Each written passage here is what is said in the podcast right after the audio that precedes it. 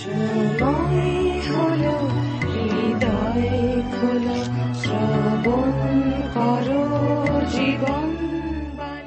ভোরের মিষ্টি মধুর আলোয় গ্রহণ করুন জীবনবাণীর আন্তরিক শুভেচ্ছা ও ভালোবাসা। আলোর কাছে অন্ধকার মুখ লুকায়। আলো জীবনকে করে তোলে কর্মময় ব্যস্ত, কিন্তু অন্ধকার জীবনকে করে তোলে গতিহীন। প্রত্যেকেই আলোর গতিশীল হতে চায়। ঈশ্বরের বাক্যের মধ্যে দিয়ে জানা যায় যে তিনি জগতের জ্যোতি, তার মধ্যে অন্ধকারের লেশ নেই। প্রিয় বন্ধু, আপনার জীবনে যদি কোনো অন্ধকার নেমে আসে এবং আপনি সেই অন্ধকারে হারিয়ে যাচ্ছেন, তাহলে হাত বাড়ান। জীবনবাণীর আলোচনার মাধ্যমে বুঝতে পারবেন ঈশ্বর আপনার দিকে হাত বাড়িয়ে রয়েছেন। ধরুন তার হাত, বেরিয়ে আসুন। আপনার জীবনে আলো প্রকাশিত হোক। সেই আলোতে আপনি কিভাবে প্রবেশ করবেন, পথ দেখাবে জীবনবাণীর আলোচনা।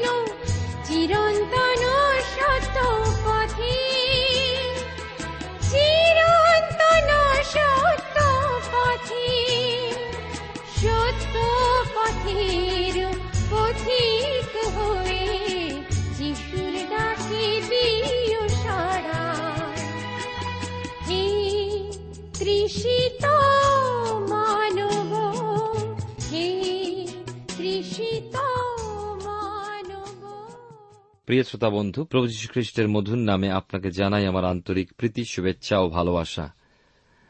জীবনবাণী অনুষ্ঠানে ধারাবাহিক আলোচনায় আমি আপনাদের কাছে বাইবেলের পুরাতন নিয়মে 2 শমূয়েল পুস্তক থেকে আলোচনা করছি।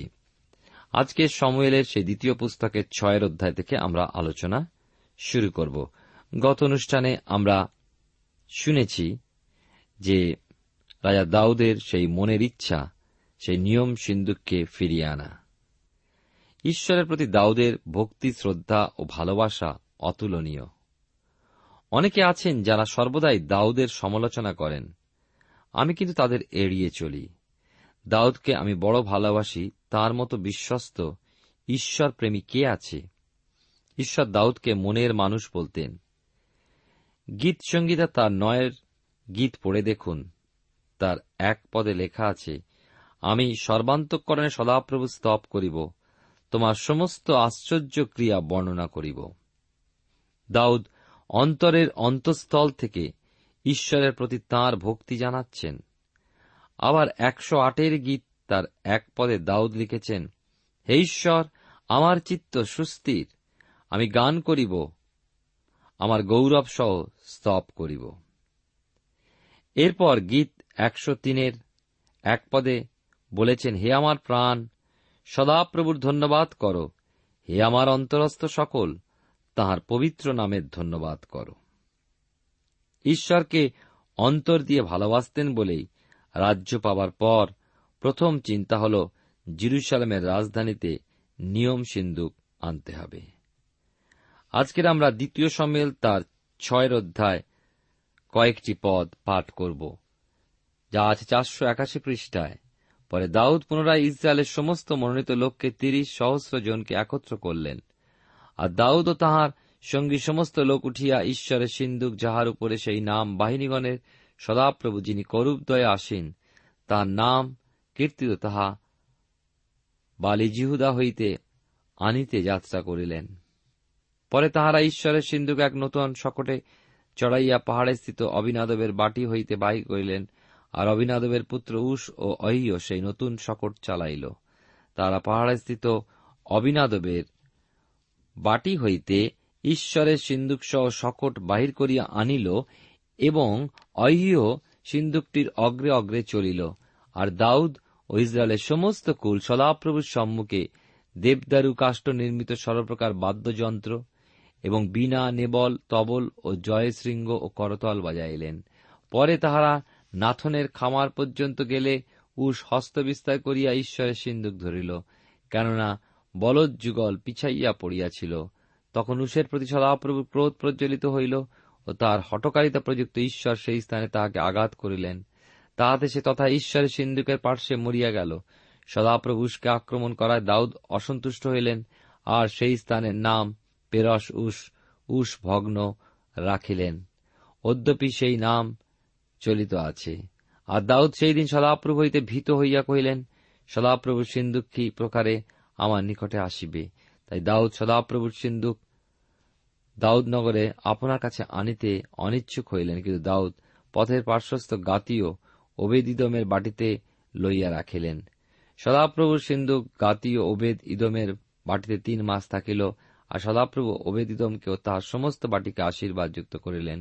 পরে দাউদ রাজা শুনিলেন ঈশ্বরের সিন্ধুকের জন্য সদাপ্রভু ওবেদ ইদোমের বাটি ও তাহার সর্বস্ব আশীর্বাদ যুক্ত করে, তাহাতে দাউদ গিয়া ওবেদ ইদোমের বাটি হইতে আনন্দ সহকারে ঈশ্বরের সিন্ধুক দাউদ নগরে আনিলেন। আর এইরূপ হইলে সদাপ্রভুর সিন্ধুক বাহকেরা 6 পথ গমন করিলেন। তিনি 1 গরু 1 পুষ্ট গৌবৎস বলিদান করিলেন, আর দাউদ সদাপ্রভুর সম্মুখে যথাশক্তি নৃত্য করিলেন। তখন দাউদ শুক্লেপদ পরিধান করিয়াছিলেন। এইরূপে দাউদ ও ইসরায়েলের সমস্ত কুল জয়ধ্বনি ও তুইধ্বনি পুরস্কার সদাপ্রভুর সিন্ধুক আনিলেন। আর দাউদ নগরে সদাপ্রভুর সিন্ধুকে প্রবেশকালে শৌলের কন্যা মিখল বাতায়ন দিয়া দৃষ্টিপাত করিলেন, এবং সদাপ্রভুর সম্মুখে দাউদ রাজাকে লম্ফ দিতে ও নৃত্য করে দেখিয়া মনে মনে তুচ্ছ করিলেন। পরে লোকেরা সদাপ্রভুর সিন্ধুক ভিতরে আনিয়া স্বস্থানে, অর্থাৎ সিন্ধুকের জন্য দাউদ যে তাম্বু স্থাপন করিয়াছিলেন তাহার মধ্যে রাখিলেন, এবং দাউদ সদাপ্রভুর সম্মুখে হোম বলি ও মঙ্গলার্থক বলি উৎসর্গ করিলেন। আসুন আমরা ঈশ্বরের বাক্যে সেই গভীর বিষয় ধ্যানে মগ্ন হই এবং প্রার্থনায় নিজেদেরকে সমর্পণ করি। প্রভু, তোমার ধন্যবাদ করি আজকে সুন্দর সময় সুযোগের জন্য, তোমার বাক্যের জন্য। তোমার অপূর্ব বাক্যের দ্বারা আমাদেরকে নবায়িত করো, তোমার ইচ্ছা পরিকল্পনা বুঝতে সাহায্য করো। ধন্যবাদের সঙ্গে প্রার্থনা তোমার যিশু নামে চাইলাম, তুমি দয়া করে শ্রবণ ও গ্রাহ্য করো, আমেন।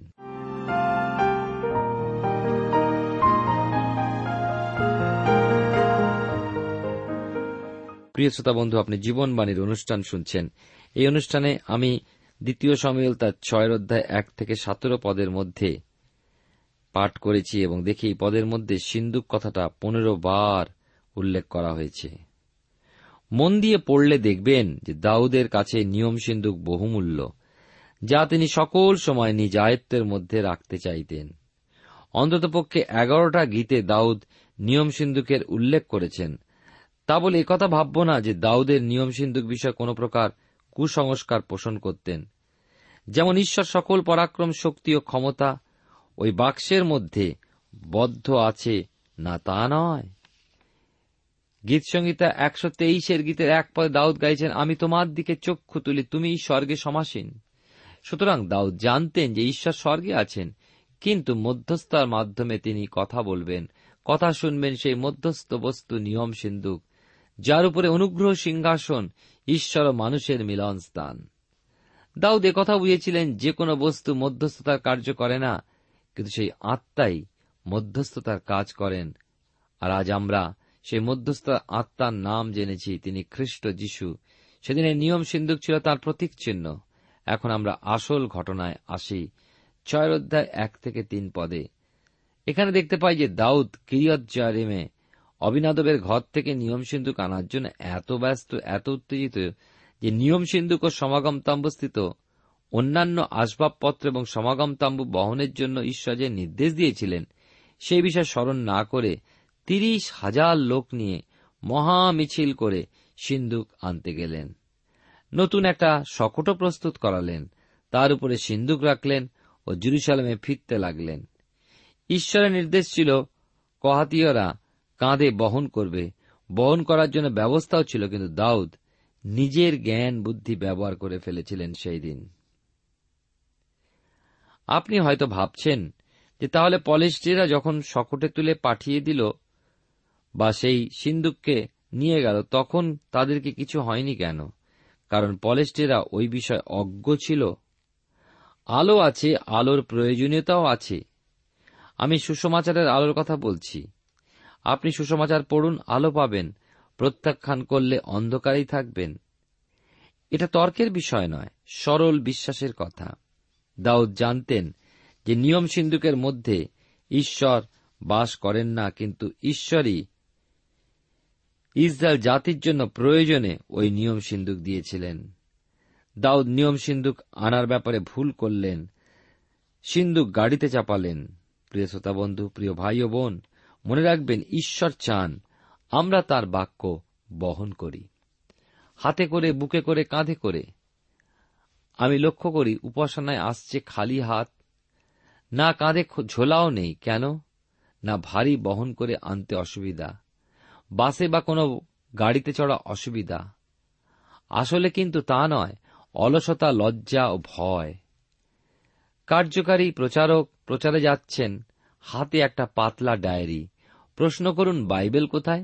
উত্তর পাবেন, দরকার নেই, মুখস্থ করে নিয়েছি, পয়েন্ট কটা লেখা আছে। আসল কথা, বাইবেল ভারী। আবার শুট বুট পরে কাঁধে ঝোলা নেব। আর একটা ভয়, পথে নখ্রিস্টিয়ান বন্ধু প্রশ্ন করবে, ওটা কি বই? বাইবেল উত্তর পাবে। আর বন্ধু প্রশ্ন করবে, লোকে বলে ঈশ্বর হচ্ছেন প্রেম, কথাটা কোথায় আছে একটু দেখাও তো ভাই। এদিকে ঘামে ঘাম, রেফারেন্স মনে আসছে কিন্তু 4 অধ্যায় 16 পদ কোন পুস্তকে রয়েছে তা তো মনে নেই। ও হ্যাঁ, 1 যোহনে। কিন্তু 1 যোহন ইব্রিয়ের আগে না পিতরের পরে? এ মুশকিল কাটাতে হলে বাইবেল সাথে না রাখাই ভালো। এমনই কি মনে হয় আপনার? প্রিয় বন্ধু, প্রিয় ভাই ও বোন, ঈশ্বরের নির্দেশ তোমরা বহন করো। দাউদ শকটে করে আনতে চেয়েছিলেন, কিন্তু সেখানেই ভুল হল, সমস্যা দেখা দিল। 6 অধ্যায় দেখি 4 এবং 5 পদে লেখা আছে, আর দাউদ ও ইসরায়েলের সমস্ত কুল সদাপ্রভুর সম্মুখে দেবদারু কাষ্ঠ নির্মিত সর্বপ্রকার বাদ্যযন্ত্র এবং বীণা, নেবল, তবল, জয়শৃঙ্গ, করতল বাজাইলেন। দাউদ নিজে কবি, গীত রচক, বাদক ছিলেন, সুতরাং বিভিন্ন প্রকার বাদ্যযন্ত্র নিয়ে ঈশ্বরের সিন্ধুক আনতে গেলেন। 6-7 পদে দেখি, পরে তারা নাথনের খামার পর্যন্ত গেলে উষ হস্তবিস্তার করিয়া ঈশ্বরের সিন্ধুক ধরিল, তখন উষের প্রতি সদাপ্রভুর ক্রোধ প্রজ্বলিত হইল। এ এক সাংঘাতিক অবস্থা। নিয়ম সিন্ধুক গরুর গাড়ির উপরে। অবিনাদবের 2 পুত্র উষ ও অহ্য গাড়ি চালিয়ে নিয়ে যাচ্ছিলেন, কিন্তু পাহাড়ি পথে বলদের পা পিছলে যাওয়ায় উষ হাত বাড়িয়ে সিন্ধুকটা ধরে ফেললেন এবং সিন্ধুক ছোঁয়ার দোষে উষ মারা পড়ল। আমরা বলব, এ তো সামান্য দোষ, এই দোষে এত গুরু সাজা। দাউদ তো আমাদেরই মতন রক্ত মাংসের মানুষ, তিনি অভিমান করে বললেন, আমি সিন্ধুক নিয়ে যাব না। আমরা নিজেদের দোষ স্বীকার করে নিতে পারিনি, অনেক সময় আমরা তা ঢাকা দিয়ে থাকতে চাই। দাউদও সেই মুহূর্তে তার দোষ স্বীকার করে নিতে পারেননি। 8 এবং 9 পদে 2 শমূয়েল তার 6 অধ্যায় 8 এবং 9 পদে লেখা আছে, সদাপ্রভু উষকে আক্রমণ করায় দাউদ অসন্তুষ্ট হলেন, আর সেই স্থানের নাম পেরস উস উস ভগ্ন রাখিলেন, অদ্যপি সেই নাম চালিত আছে। 110 গীতের পরের গীত হচ্ছে 111 গীত। এই 111 গীতের 10 পদে লেখা আছে, সদাপ্রভুর ভয় প্রজ্ঞার আরম্ভ, যে কেউ তদনুযায়ী কর্ম করে সে সুবুদ্ধি পায়। দাউদ ঈশ্বর হতে ভীত হয়েছিলেন। আমাদের জীবনেও ঈশ্বর প্রীতি প্রয়োজন আছে। ঈশ্বর প্রেম, তিনি আমাদের ভালোবাসেন, কিন্তু পাপের সাজা অবশ্যই দিয়ে থাকেন। তবে পাপের বেতন যে মৃত্যু, থেকে বাঁচাবার একমাত্র উপায় ও পথ প্রভু যিশুর অনুগ্রহ দান। আমি আপনাদের কাছে 2 শমূয়েল তার 6 অধ্যায় থেকে আলোচনা করছি।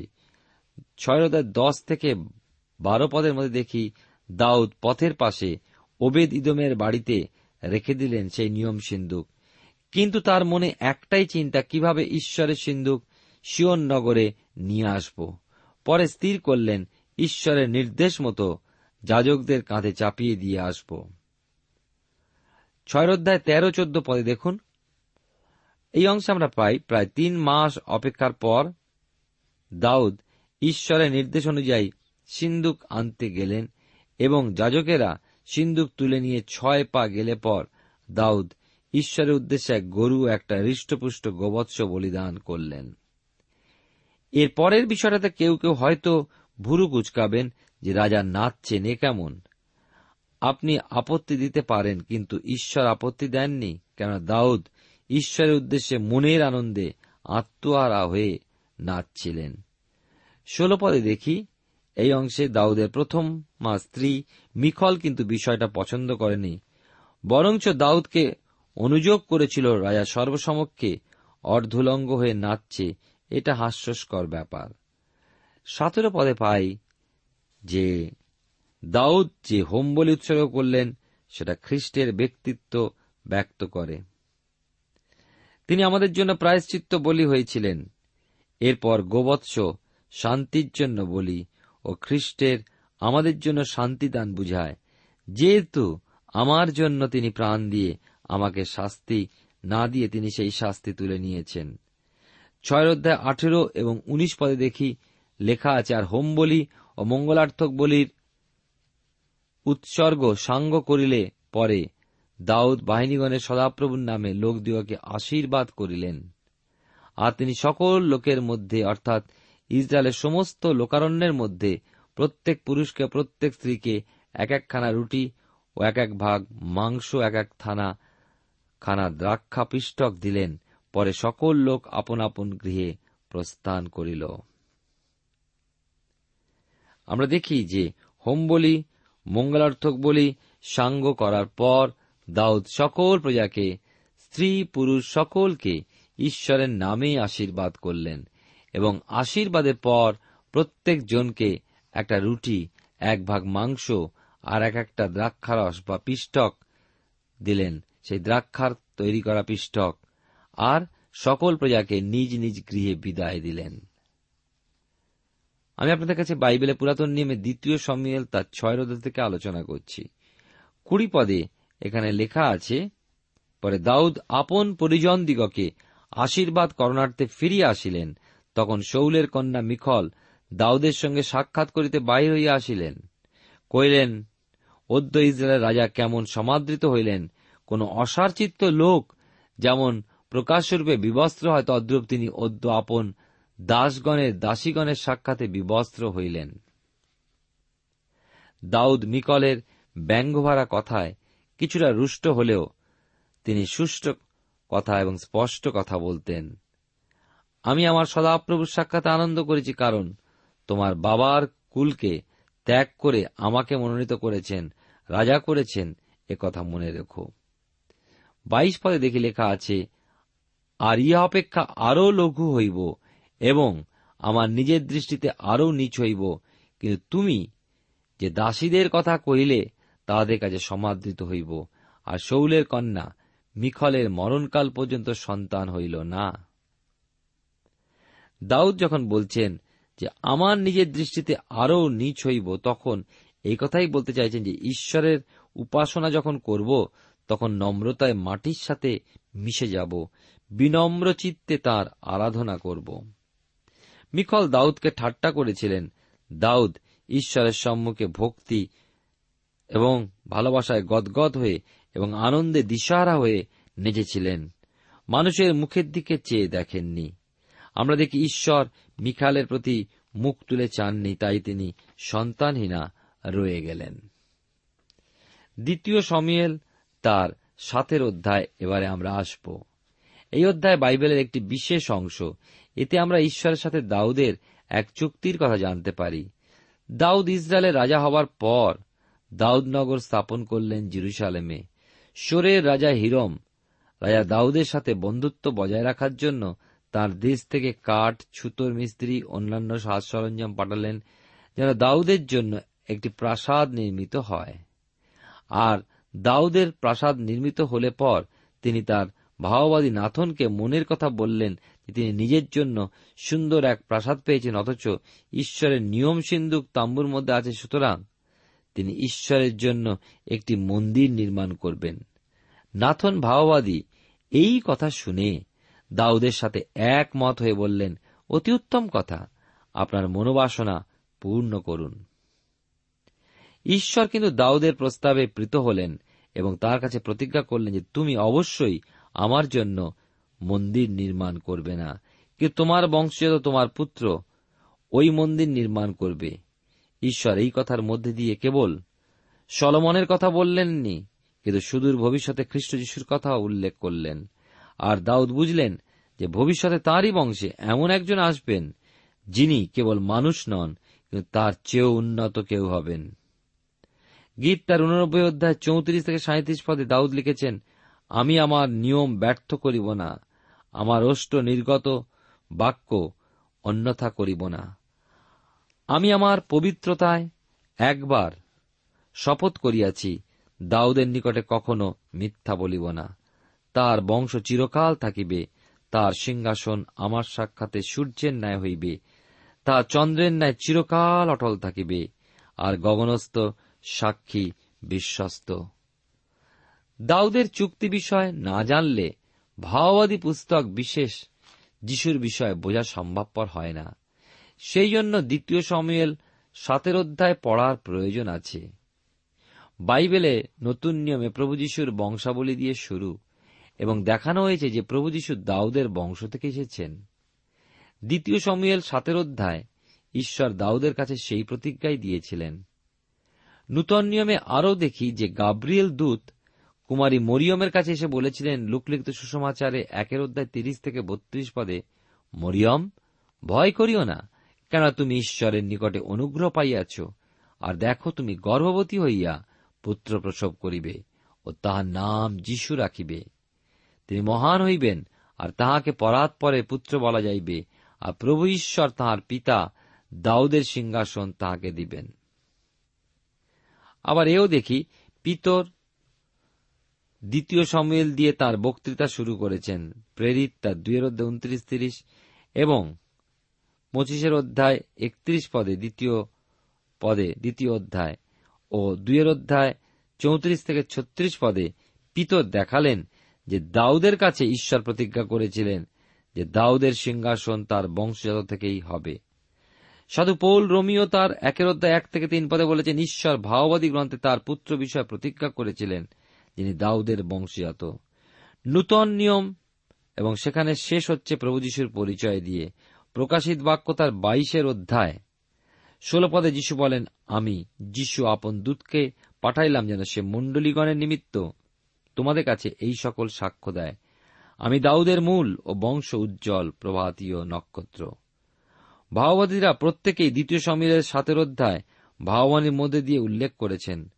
উদাহরণস্বরূপ জিরোমীয় তার 4 অধ্যায় 23-5 অধ্যায়, সদাপ্রভু কহেন, দেখো এমন সময় আসিতেছে যে সময় আমি দাউদের বংশে এক ধার্মিক পল্লব উৎপন্ন করিব, দেশে ন্যায় বিচার ও ধার্মিকতার অনুষ্ঠান করিবেন।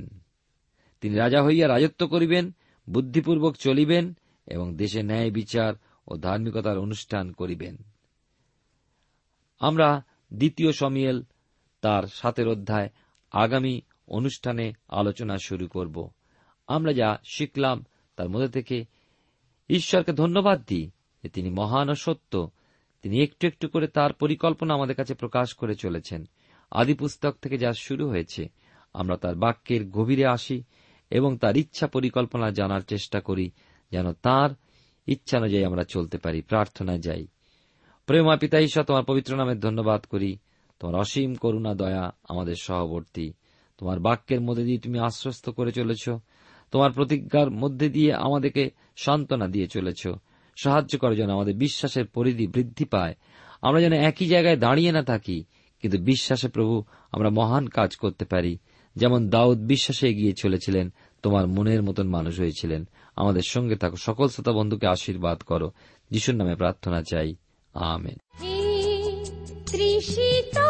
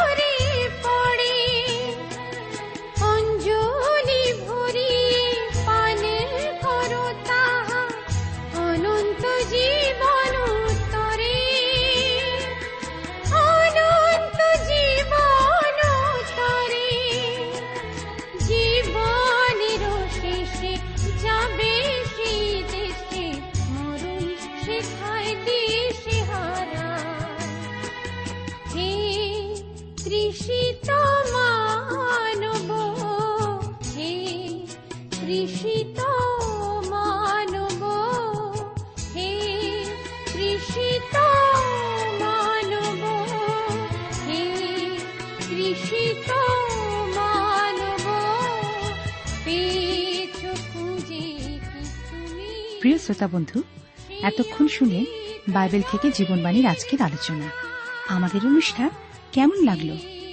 যদি এই বিষয়ে আপনি আরো কিছু জানতে চান এবং আপনার যদি বাইবেল না থাকে, তাহলে বাইবেল ছাড়া এই অনুষ্ঠান আপনি কেমনভাবে বুঝতে পারছেন, আমাদের ঠিকানায় শীঘ্রই লিখে জানান।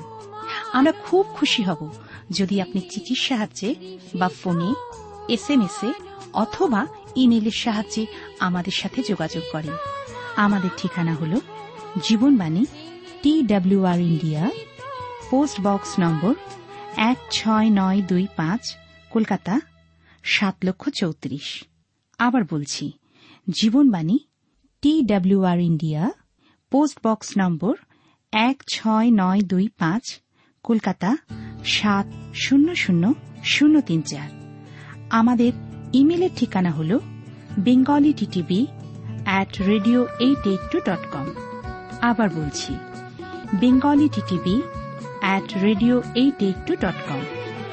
আমাদের ফোন নম্বর 24380045, 24380045, এবং আমাদের মোবাইল নাম্বারটা লিখে নিন 9433497235। আবার বলছি, 9433497235। আজকের সময় এখানেই শেষ। বিদায় নিচ্ছি। নমস্কার।